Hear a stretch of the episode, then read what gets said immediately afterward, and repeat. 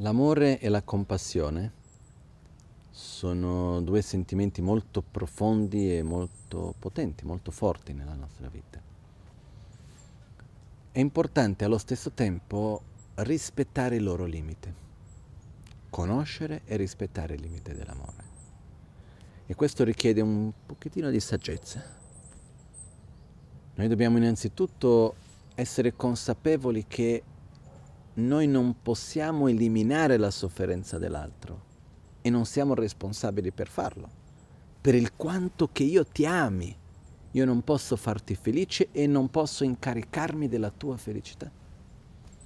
Per il quanto che io abbia compassione di te e quindi desideri profondamente che tu non soffra e faccia qualunque cosa affinché tu sia libero dalla tua sofferenza, io non sono responsabile, io non posso eliminare la tua sofferenza. Quindi è importante avere consapevolezza e essere in pace con questo. In questo modo, quando noi facciamo qualcosa per l'altro, offriamo il meglio. L'attitudine di agire con amore e compassione verso l'altro è un po' come un'offerta che si fa. Uno offre il meglio che ha. Però dopo non dipende da noi in che modo che l'altra persona utilizza quello che riceve e quindi si riesce effettivamente a star bene, se non riesce a star bene, se effettivamente riesce a superare il proprio conflitto, la propria sofferenza o meno. Questo non dipende da chi aiuta, questo dipende innanzitutto dalla persona che riceve. Perciò, quando noi diamo agli altri, quando noi vogliamo prendere cura dell'altro, quando noi ci manifestiamo con amore, con compassione verso l'altro, nell'aspettativa che quello funzionerà, già quello è un inizio di frustrazione. L'altra cosa è che noi non dobbiamo prendere su di noi le frustrazioni, le sofferenze degli altri. Viviamo in una realtà interdipendente, nella quale ogni cosa che avviene è il risultato di una complessa rete di cause, condizioni e risultati. Se una persona sta vivendo qualcosa è perché le cause e condizioni si sono create.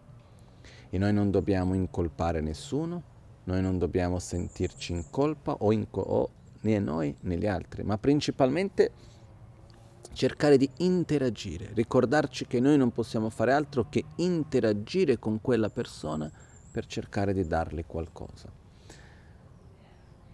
Un punto molto importante è che quando noi facciamo qualcosa per l'altro, ma da qualche parte in realtà stiamo facendo per noi stessi, quello consuma energia. Quando noi facciamo per l'altro, veramente per l'altro, con il cuore puro, senza aspettativa di ottenere qualcosa in più, ma come un'offerta sincera e profonda verso l'altro, quello ci dà energia, non consuma la nostra energia.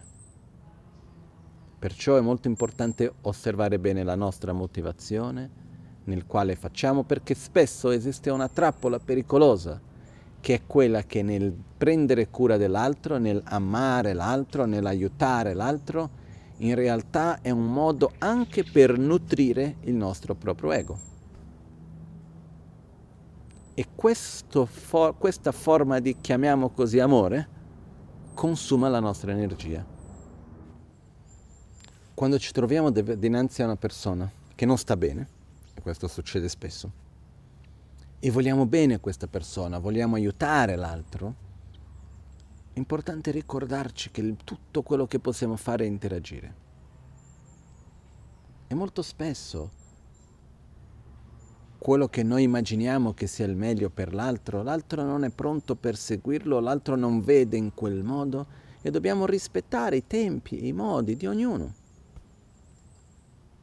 Perciò non dobbiamo frustrarci, non dobbiamo neanche mettere il peso sulle nostre spalle che io devo fare qualcosa per l'altro che sta male e non riesco. Immaginiamo un Buddha sarebbe costantemente frustrato, con tutta la compassione verso tutti gli esseri che stanno sempre male. No? Immaginiamo un Buddha che dice, ma guarda qua ho raggiunto pure l'illuminazione e non riesco a eliminare la sofferenza di tutti. Però la realtà è che nessuno può eliminare la sofferenza di nessuno. L'unica cosa che possiamo fare è interagire e tramite l'interazione aiutare l'altro ad aiutare se stesso. Questa è l'unica cosa che possiamo fare. Quando siamo in pace con questo, a quel punto dobbiamo avere rispetto anche nei tempi dell'altro e non sempre l'altro è pronto per fare i passi che noi riteniamo che siano i passi migliori per l'altro. Per questo con molta pazienza, con molto amore, con affetto, gradualmente andiamo a interagire. Ci vuole molta umiltà, questo è molto importante, e ci vuole non attaccamento al risultato. Caso contrario ci frustriamo sicuro.